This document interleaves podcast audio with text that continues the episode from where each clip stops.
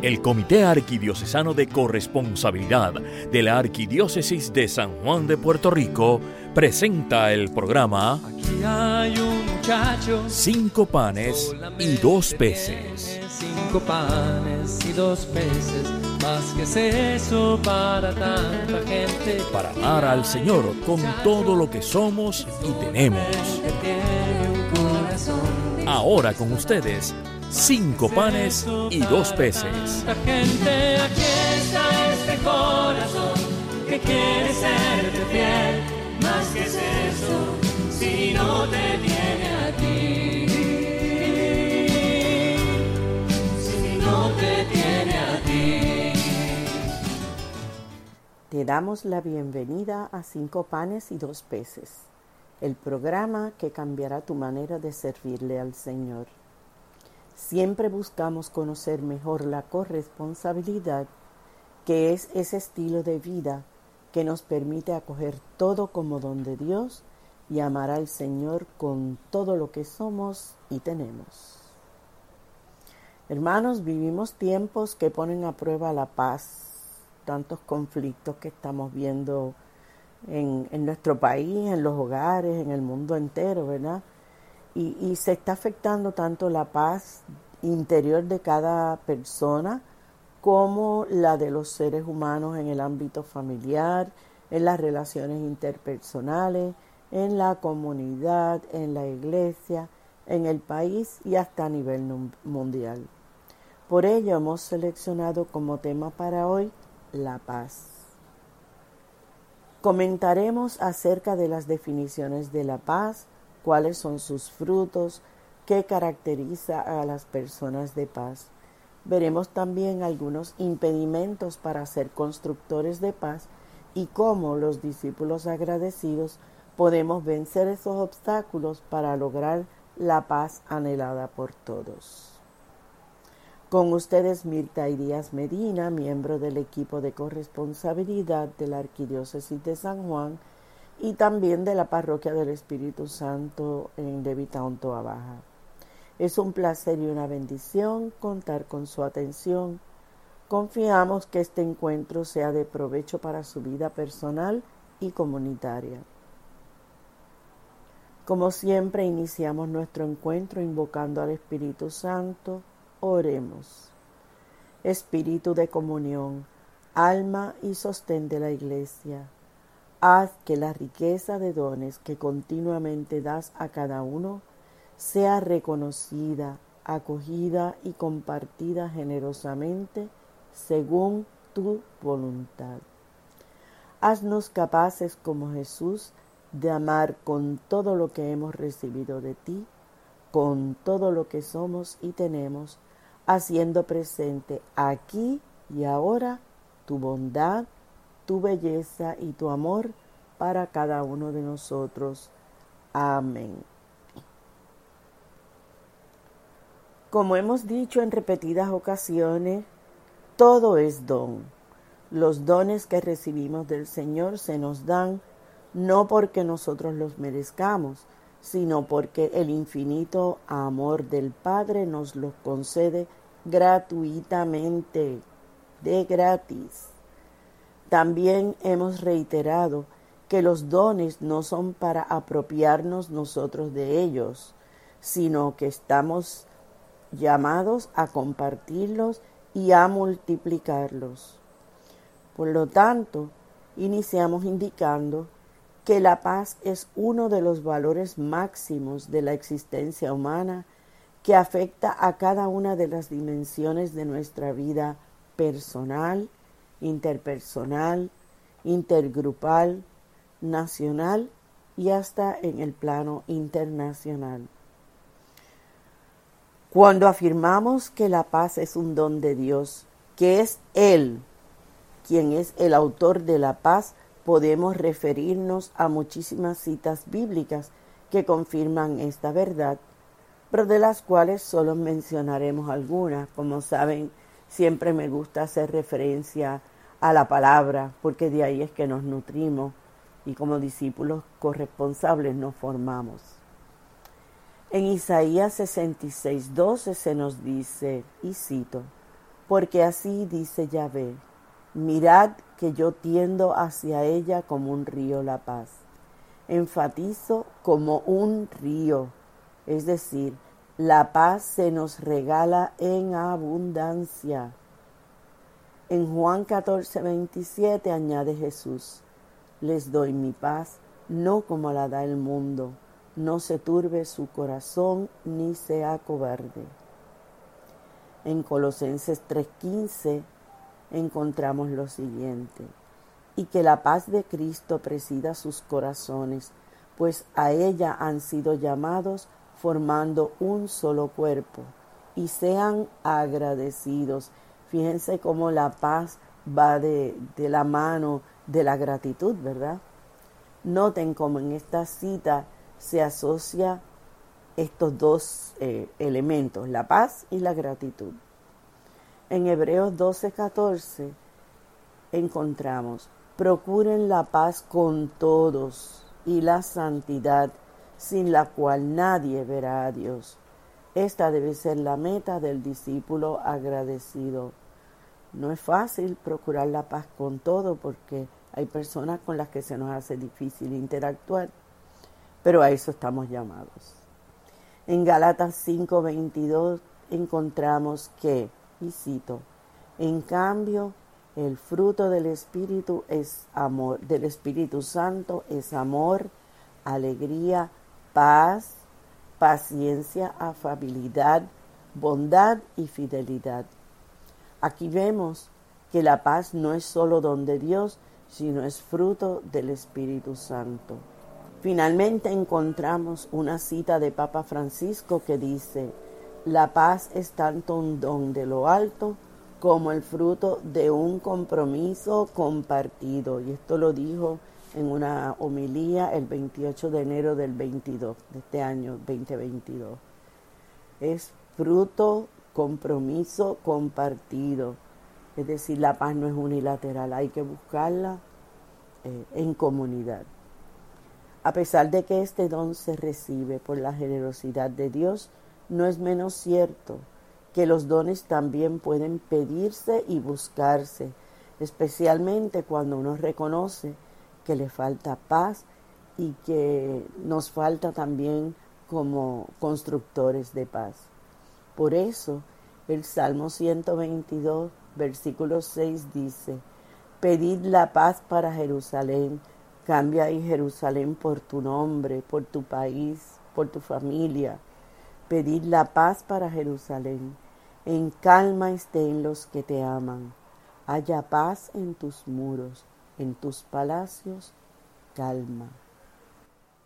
Pausamos mientras reflexionas con este himno que hemos seleccionado, himno de la paz, y regresamos en breve.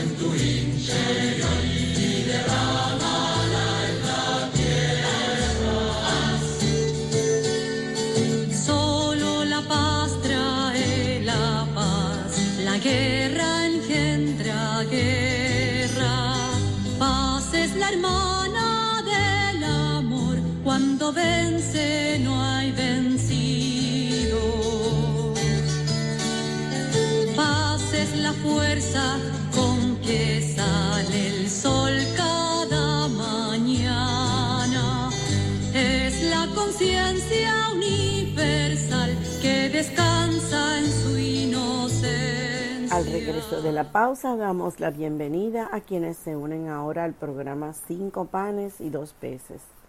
Como dijéramos al comienzo, estamos viviendo tiempos que ponen a prueba la paz. Esto no solo afecta la paz interior de cada individuo, sino también la que debe existir entre los seres humanos en el ámbito de la familia, las relaciones interpersonales, en la comunidad, en la iglesia en el país y hasta nivel internacional. Esto motivó la selección del tema de hoy. En el primer segmento comentamos las definiciones de la paz y, algunos textos bíblicos que hacen referencia a este don.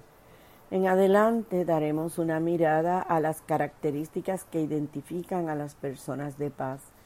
Veremos también algunos impedimentos para ser constructores de paz y finalmente cómo los discípulos agradecidos podemos vencer los obstáculos para lograr la paz anhelada por todos. Se dirige a ustedes Mirta Díaz Medina, miembro de la Parroquia del Espíritu Santo en Levitán, Toa Baja, y del equipo de corresponsabilidad de la Arquidiócesis de San Juan.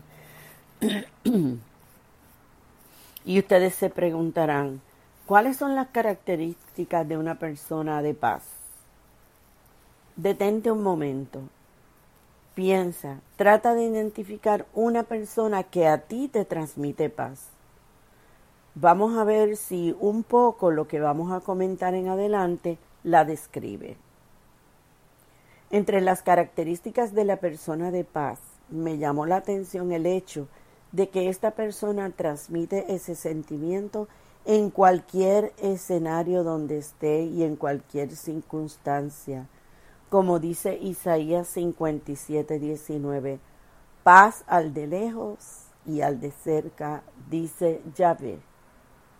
Y en Jeremías 33, 6 y 9 dice que la paz es alivio y medicina y bondad. Por ello, la persona constructora de paz busca la comprensión entre las personas y también en las situaciones donde se encuentra. Su actitud está muy ligada al amor y a la tolerancia. En lugar de buscar discusiones o de debatir, se esfuerza esta persona por promover la solución de conflictos. Reconoce que la paz es indispensable para el desarrollo integral de toda persona. Entiende que como este valor afecta todas las dimensiones del ser humano, es preciso buscar la paz siempre, no a veces, siempre. Como creyente, la persona de paz reconoce la esencia de la bienaventurada citada en Mateo 5.9, que, y cito, Bienaventurados los que buscan la paz, porque ellos verán a Dios. ¿Y qué valores son los que guían a las personas de paz? Bueno, primero que todo rechazan la violencia. Segundo, evitan o previenen conflictos. Tercero, buscan soluciones mediante el diálogo y la negociación entre personas, grupos y naciones. Y por último, muestran respeto, particular respeto a los derechos humanos. ¿Qué cosas, vamos a ver ahora, se oponen a la paz? se contraponen a la paz. Primero, las divisiones, enemistades y el discrimen. Los ismos que tantas veces menciona Papa Francisco, como el individualismo, materialismo, el hedonismo, el relativismo. Que la persona se concentra en sí misma y lo demás no importa, ¿verdad? Es, salirse con la suya siempre. Segundo, el querer tener razón siempre y ser inflexibles, inflexibles ante los puntos de vista del otro, para recordarnos que la paz no se impone, porque no se puede imponer. En Primera de Corintios 7:15 encontramos esta cita. Pero si parte no creyente quiere separarse, que se separe. En ese caso, el hermano o la hermana no están ligados porque para vivir en paz nos llamó el Señor. O sea, la paz no es a la trágala. La incapacidad de dialogar y de escuchar al interlocutor es otro eh, impedimento. El temor a intervenir en situaciones difíciles porque nos falta fe, nos falta formación respecto del tema en conflicto, en cuyo caso nos toca prepararnos, ¿verdad? las murmuraciones, como dice en Eclesiástico 28:13, y lo cito, al soplón de la lengua doble maldícele, que ha perdido a muchos que vivían en paz. Es decir, hizo enredos y logró enemistades entre la gente. Bueno, en realidad no debemos maldecir a nadie, pero sí es necesario apartarnos un poco de quienes se dedican al chisme y no compartirlos y no seguirlos regando, porque ya dejamos de ser también agentes de paz. La ansiedad que deprime el corazón es otro estorbo. También quita la paz personal, lo que nos impide actuar como agentes constructores de paz. En Juan 16:33 leemos, Os he dicho estas cosas para que tengan paz en mí. En el mundo tendrán tribulaciones, pero ánimo, yo he vencido al mundo. Es decir, no podemos permitir que las cosas que están a nuestro alrededor nos quiten la paz. Y por último, nuestro estilo de comunicarnos, tanto verbal como no verbal. Esto interfiere con la armonía y la paz. En Proverbios 15.1 encontramos una respuesta suave calma el furor, una palabra hiriente aumenta la ira. En ese mismo capítulo, el versículo 14 dice, lengua mansa, árbol de vida, lengua turbulenta, rompe el corazón. Y más adelante en el versículo 18 recalca, el violento provoca disputas, el tardo a la ira aplaca las querellas. Pausamos mientras continuamos escuchando el himno de la paz y regresamos en breve. Siembra el árbol de la paz por doquiera que vaya y el cielo entero semillas con tu paz. Solo si tienes puedes dar, la paz no es un decreto, es una forma de vivir, un camino a seguir. Regresamos de la pausa, gracias por acompañarnos. Como dijéramos al comienzo, estamos viviendo tiempos que ponen a prueba la paz. Esto afecta no solo la paz interior de cada individuo, sino la que debe existir entre los seres humanos en todos los ámbitos. A eso precisamente responde el tema seleccionado hoy. Hasta aquí hemos comentado sobre las definiciones de la paz, textos bíblicos que hacen referencia a este don, las características que identifican a las personas de paz y algunos impedimentos para quien quiere ser constructor de paz. En este último segmento vamos a conversar acerca de cómo los discípulos agradecidos podemos vencer los escollos para lograr la paz anhelada por todos. Se dirige a ustedes Mirta Díaz Medina, miembro de la Parroquia del Espíritu Santo en Levitán, Toa y del equipo de corresponsabilidad de la Arquidiócesis. Al consultar diferentes referencias sobre el tema que nos ocupa, me topé con una explicación sobre los ámbitos de la paz que deseo compartirles. El primero es el ámbito de la paz interior. Esta se alcanza con una vida de fe que brota de la certeza de que el Señor siempre cumple sus promesas, como dice el Salmo 23, aunque camina por cañadas oscuros, oscuras, nada temo porque tú vas conmigo, tu vara y tu callado me sostienen. El segundo es el del hogar y de la familia. Por ello es necesario que la familia fomente la comunicación y se incluya a sus miembros en las metas que se proponen. Hay que vencer la tentación de que el padre, la madre o algún integrante del núcleo familiar sea quien imponga su criterio. Cosas tan sencillas como remodelar la casa, planificar vacaciones o tan complejas como decisiones económicas, si no se recibe el insumo de los miembros, alteran la paz entre todos. El tercero es el ámbito comunitario o de la iglesia. Como se interactúa con personas de diferentes trasfondos, el promover la paz comunitaria y entre los hermanos de la parroquia requiere oración, discernimiento y humildad para saber escuchar y para saber cuándo hablar para atender las opiniones del grupo y darles la debida consideración. Todo debe desarrollarse en un plano de caridad fraterna. Por último está el ámbito nacional o mundial.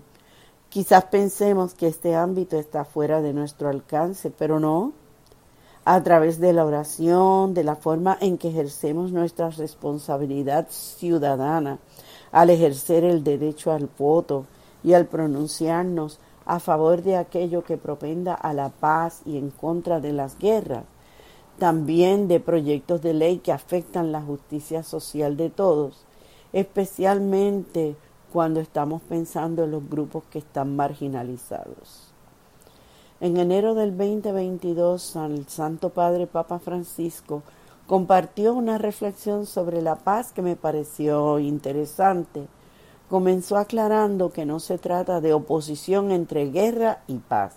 De hecho, citó a San Pablo VI, quien decía que la paz es la meta de un viaje. A partir de esa cita ofreció tres reglas para emprender y mantenerse en ese camino de la paz, para llevar ese feliz viaje. El primero es el diálogo entre generaciones. Recomienda que se evite la indiferencia egoísta y la protesta violenta, de modo que los jóvenes se nutran de las experiencias de los mayores, pero que también los mayores busquen el apoyo, el afecto, la creatividad y el dinamismo de los jóvenes.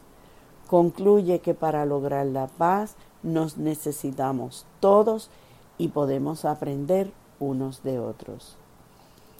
La educación es la segunda regla que él establece. Los señalamientos en este caso me parecieron muy pertinentes incluso a la realidad que vivimos en Puerto Rico. Indica que la educación es el motor de la paz, que los gobiernos no pueden ver la educación como un gasto, sino como una inversión. El presupuesto mayor debe dedicarse a este renglón y no reservarlos para armamentos. Es indispensable promover la riqueza de la cultura, en sus diferentes facetas. La tercera regla es el trabajo. Mediante el trabajo, dice él, también se construye la paz al fomentar oportunidades de trabajo y salarios dignos donde se respete los derechos humanos y en específico los derechos de los trabajadores.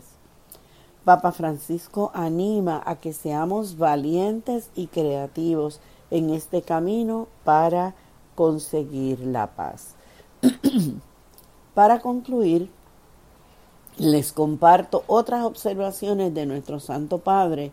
Esta las hizo en junio del 2015 y, y ahí declaró, primero, no es hablar de paz, es hacer la paz.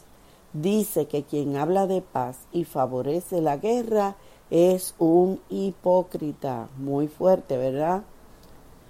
La paz es un producto artesanal, sigue diciendo, que se construye cada día con nuestro trabajo, nuestro amor y nuestra cercanía. Para lograr la paz no se puede hablar de ellos y yo, sino de nosotros. La paz auténtica, continúa diciendo, se construye cuando como colectivo buscamos solución a los problemas y a las necesidades existentes en la tierra, la patria, las familias, la sociedad. Y termina diciendo, y con esto los dejo, y los cito, el auténtico constructor de paz es el que da el primer paso hacia el encuentro con el otro. Esto no es signo de debilidad, sino de fuerza, la fuerza de la paz. Hermanos, mediten sobre su actitud hacia la paz y si son o no constructores de esta en su familia y en su comunidad. Pero primero que todo, pregúntense si tienen paz interior, pues no se puede dar lo que no se tiene. Como dijo Jesús, os he dicho estas cosas para que tengan paz en mí. En el mundo tendrán tribulaciones, pero ánimo, yo he vencido al mundo. Damos las gracias por la atención prestada y a los técnicos de Radio Paz por facilitar esta transmisión. Será hasta otra ocasión. Que Dios les bendiga abundantemente.